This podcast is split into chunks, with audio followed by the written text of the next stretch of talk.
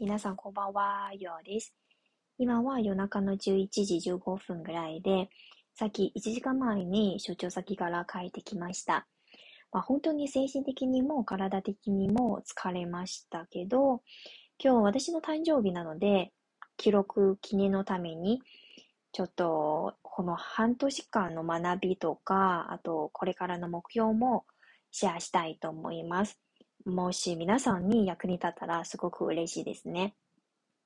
じゃあまずはね、最近は仕事関係で出張が多くてね、まあ、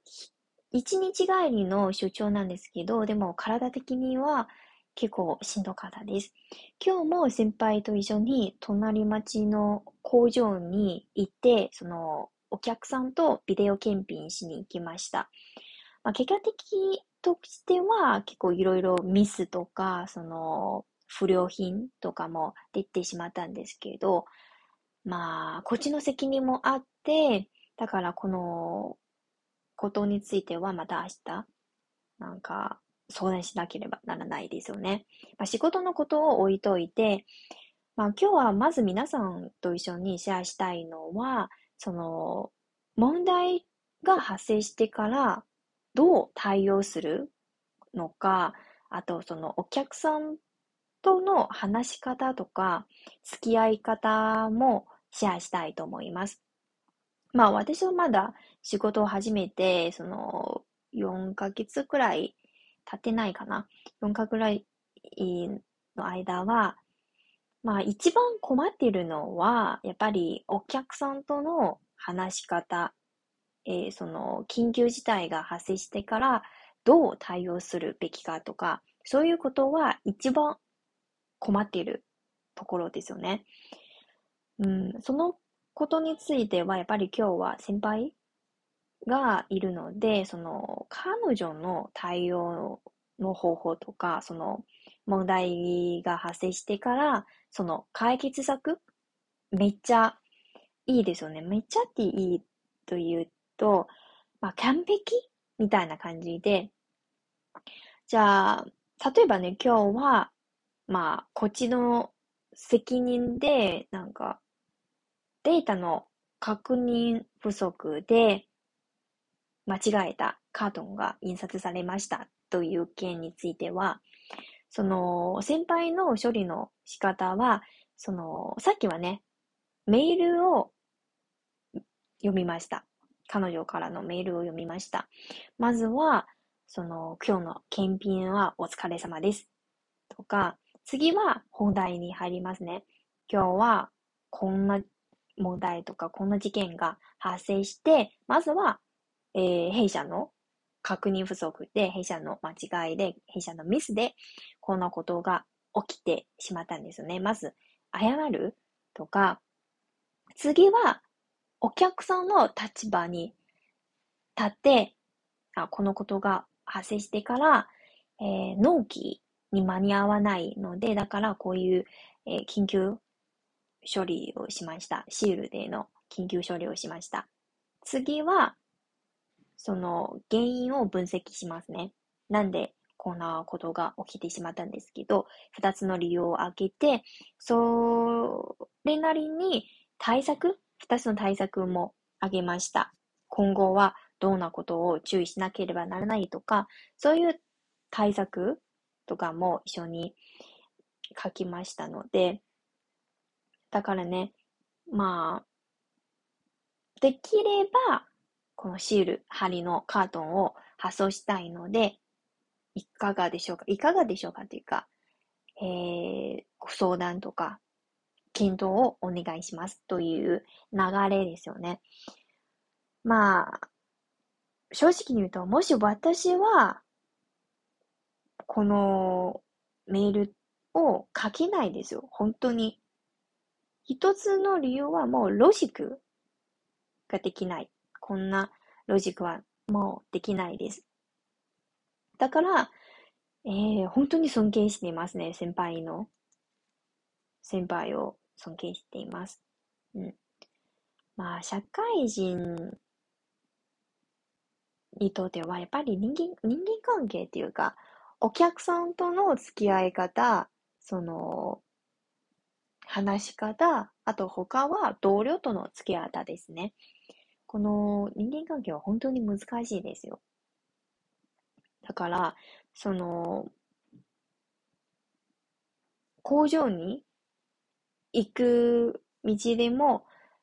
先輩と世間話をして、まあ、こんなことが起きたらどうしようとか、どうお客さんに説明したらいいとか、うん。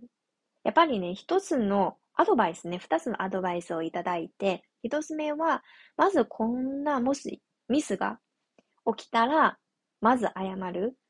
えー、そのお客さんの立場に立って考えてくださいと言われて、あと二つ目は絶対にね、理由とか長く説明しないで、まず理由を簡単に説明して、その対策はめっちゃ大事ですね。やっぱり、一つ二つの対策をお客さんに提供して、そういうやり方が正しいです。とアドバイス、アドバイスしてくれたんですよ。まあ、本当にね、私は今仕事を始めて、やっぱり業務の内容はまだ慣れてないですけど、でもそれよりは、自分のコミュニケーションの能力とか、めっちゃ足りないと気づい気づきましたね。まあ、業務の内容は時間をかけたら、まあ、身につけると思いますけど、でも、人と人のコミュニケーションはどう取ればいいとか、あと、どう説明したら相手にとっては受け入れやすいとか、納得できるとか、まあ私は今、勉強のタスク、課題ですよね。そうです。まあ、これは、ちょっと今日のことから皆さんと一緒にシェアしたいことなんですけど、まあ、要するにね、そのプロセス、プロセスっていうか、流れ、人一つの出来事が起きたら、どう、どのようなプロセス、どのような流れに沿った方がいいとか、まあ私はまだまだ勉強中なんですけど、うん、あと、最後はね、やっぱり私は去年と一昨年かな、まあ自分の誕生日の時は結構これからの目標とかも話しましたので、今年の誕生日会でも、うん、結構自分の目標とか、まあ、抱負っていうか目標かな？目標も話そうと思います。まずはね、多分、おととしと去年の目標としては、まあ、勉強を大事で、日本語の勉強とか、英語の勉強とか、あと、仕事に関する、その、技術も勉強したいとか、そういう目標を言いましたけど、でも、今年2023年、えー、この目標としては、まず、自分を追い込まないで、とか、生活と仕事のライバランスを取ることですよね。そうです。まあ、実はね、最近結構忙しくて、だからその、リズムっていうか、どこが自分の生活、どこが仕事とか、ちゃんとその線引きを今うまくできなくて、だから、まあ、体の方はまだ異変とか、まだその症状が出ていないですけど、でもこれから続けると、やっぱり大変ですよね。やっぱりちょっとやばいと今気づきましたので、だから、うん、前のエピソードでも言いましたけど、できるだけね、残業しないで、まあ、リラックスする時間はリラックスしてください。ちゃんと仕事すするときはちゃんと仕事して集中にしてください。とか、ちょっと自分に言いたいです。伝えたいですね。そうです。一つ目の目標としては、ライフ、仕事のバランスを取ることです。じゃあ、二つ目は、その、マジか。今日は忙しくて、まあ、本当に疲れました。今、頭が全然回らなくて、まあ、二つ目の目標は何でしょうかね。さっきは思い出したんですけど、今は忘れちゃったんですよ。あ、二つ目の目標としては、やっぱりコミュニケーションのことです。そうですね。これは一番困ってるんですよ。やっぱり、そのコミュニケーション力とか、あと話し方とか、やっぱり他の語学勉強と違って、語学勉強はただテキストを読んだりとか、単語を覚えたりしているじゃないですか。でも、コミュニケーション力とか、その、絶対成功できるとか、絶対通じるコツとかないでしょ？教科書にも載せてないし、うん、あと、周りの方とか先輩に聞いても、多分通じないですよ。やっぱり、個性もあるので、うん。だから、どう組み合わせたらいいのかとか、まあ、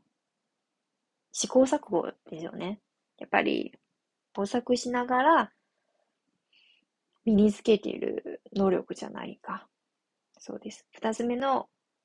目標としては、自分のコミュニケーション力を鍛えることですね。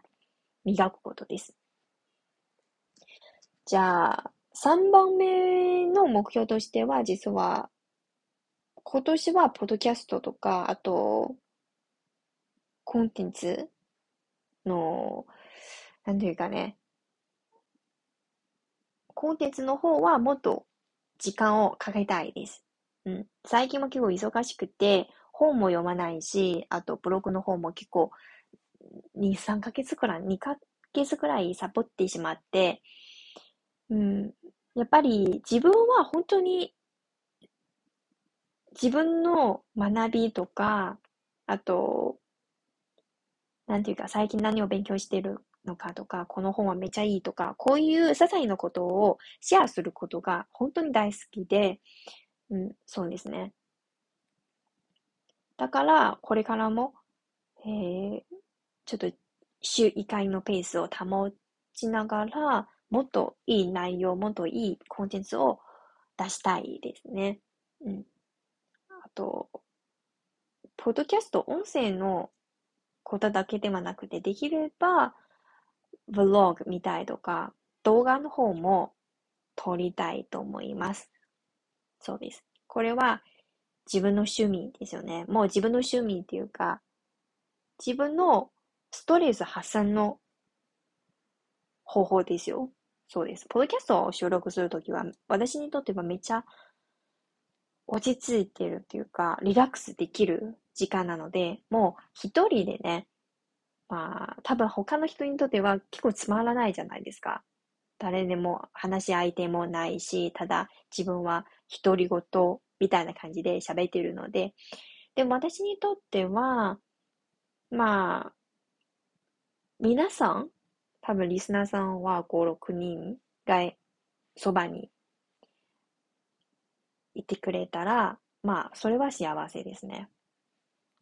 そうです。これからも自分の生活とか自分の成長、自分のライフを記録していきたいと思います。そうです。大体ね、今年の目標はこの3つに絞りました。まあ、大事なのはやっぱりそのバランスとか、あと、どう、なんていうかね、どう仕事をしていくのか。その方法は、まあ、自分は今、ちょっと見直したいですよ。うん。やっぱりね、毎日仕事ばっかり考えたら、多分、人は、ちょっとメンブレなので、だから私、理想の生活状態は、まあ、仕事60%、40%は自分の生活と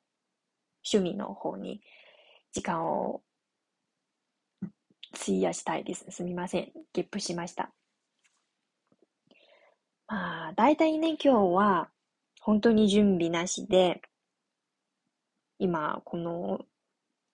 誕生日会の収録をしました。まあ、去年と一昨年は大体ね、自分の目標と、あと、最近の学びとか、ちょっとメモをしといて、また収録するんですけど、今日は本当に結構忙しくて、でも、まあ、特別の日？私にとっては結構特別な日なので、まあ、素の自分を記録したいですね。そうです。うん。あと、あ、そうだ、思い出しました。あと4つの目標は、やっぱり、感激とか、感謝の気持ちを常に持つことです。これは本当に大事ですね。やっぱりね、最近、いそ仕事の方は忙しくて、まあ、本当に仕事の意味は何でしょうとか、あと、生活の意味とか何でしょうとか、自分に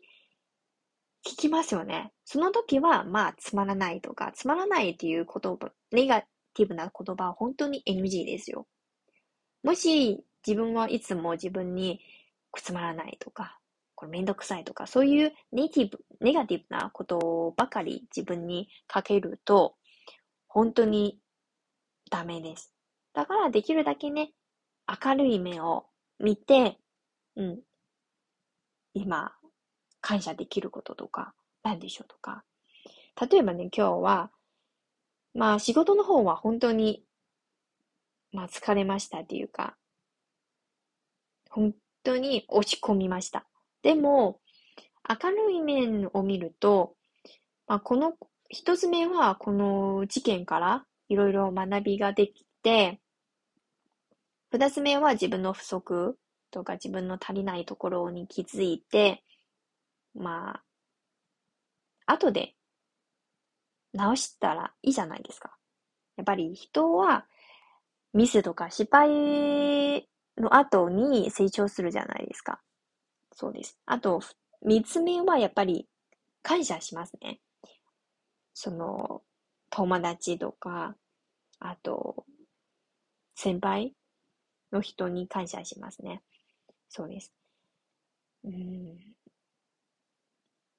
あともう一つはね、些細なことなんですけど、私は帰りの時は、その、アパート、マンションの1階の方は、そのドアが、自動ドアがあるじゃないですか。えー、私の住んでるマンションの1階の方は、パスワードが必要ですよ。1階のドアのに入るために。私はね、えー、今までは4ヶ月ぐらいこのマンションに住んでいるんですけど、そのパスワードはわからないですよ。だからいつも他の住人さんを待てるか、あと管理室を呼ぶか、この2択しかないんですけど、でも今日は本当にラッキーなことに、その住人さん？一人に会って、あと、その方からパスワードを教えてくれましたね。だから、これはめっちゃラッキーなと思って、もし、遅く、こんな遅くまで家に帰らないと、多分その住人さんにも会わないじゃないですか。その住人さんに会わないと、そのパスワードもわからないじゃないですか。だからこれは連続の発生があってから、うん、今日は一日、ラッキーで終わりです。OK。まあ、本当に、つまらない、つまらないっていうか、まあ、こういうつまらない話ばかりを20分ぐらい話してしまって、うん、まあ、今このエピソードを聞いている方にも、本当にありがとうございますと言いたいですよ。まあ、リスナーさんは結構少ないんですけど、でも、まあ、毎週は、このポッドキャストを収録すると思うと、結構、ドキドキしますね。やっぱり収録しようとか、もっと皆さんと交流したいとか、そういう気持ちでいっぱいいっぱいです。じゃあ、えー、まあ、夜中になりますので、今日は最後までお付き合いいただきまして、ありがとうございました。まあ、最後にね、ちょっと自分にもお誕生日おめでとうございますと自分に言いたいです。じゃあ、バイバイ。おやすみなさい。本当に本当にお疲れ様でした。またね。バイバイ。